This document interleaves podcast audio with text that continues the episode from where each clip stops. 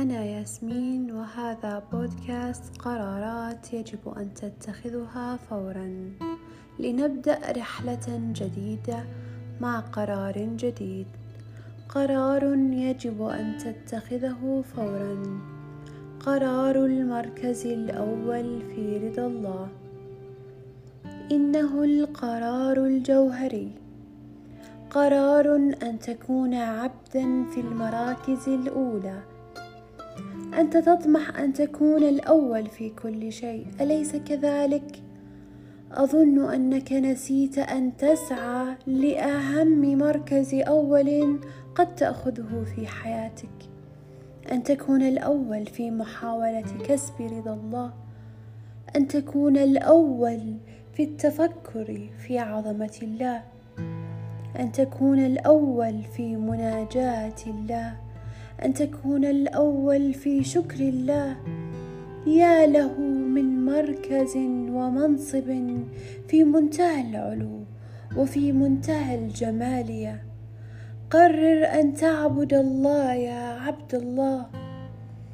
قرر أن تكون عبادتك عبادة مثالية استثنائية. إن كنت في مسجد فقرر أن تحسن في صلاتك حتى تكاد أن تكون أفضل مصل من بين جميع المصلين. نعم يا له من طموح ويا له من شغف. اطمح اطمح أن تكون صلاتك أفضل صلاة.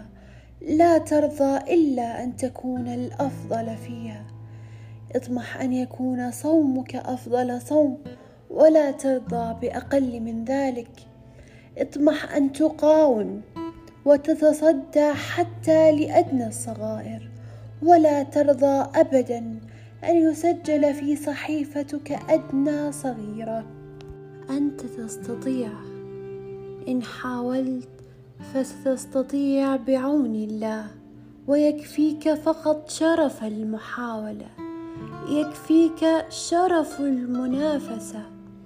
يكفيك فقط الاجتهاد والإصرار والمثابرة للوصول للمركز الأول وللوصول للشرف العظيم وللمقام الرفيع. ألا تطمع في ذلك؟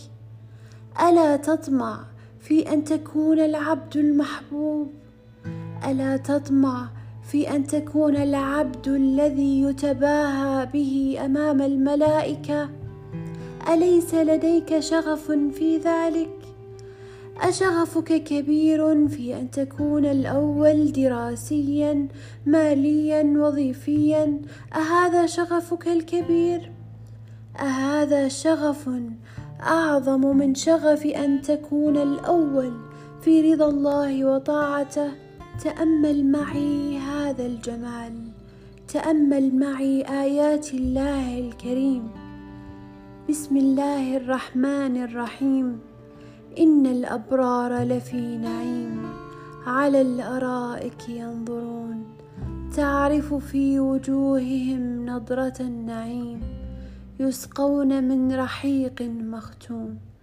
ختامه مسك وفي ذلك فليتنافس المتنافسون. وفي ذلك فليتنافس المتنافسون. تنافس في ذلك. محاولة نيل رضا بارئك إنه أجمل شيء ممكن أن تنافس فيه. دعنا نرى في وجهك بهجة النعيم. دعنا نرى في وجهك بهجة النعيم. نعيم القرب من الله أنت تستحق ذلك النعيم. فنافس ونافس. وأيضا نافس وقرر معي اليوم بأن تكون الأول في قربك من ذا الملك والملكوت. وشكرا لاستماعكم.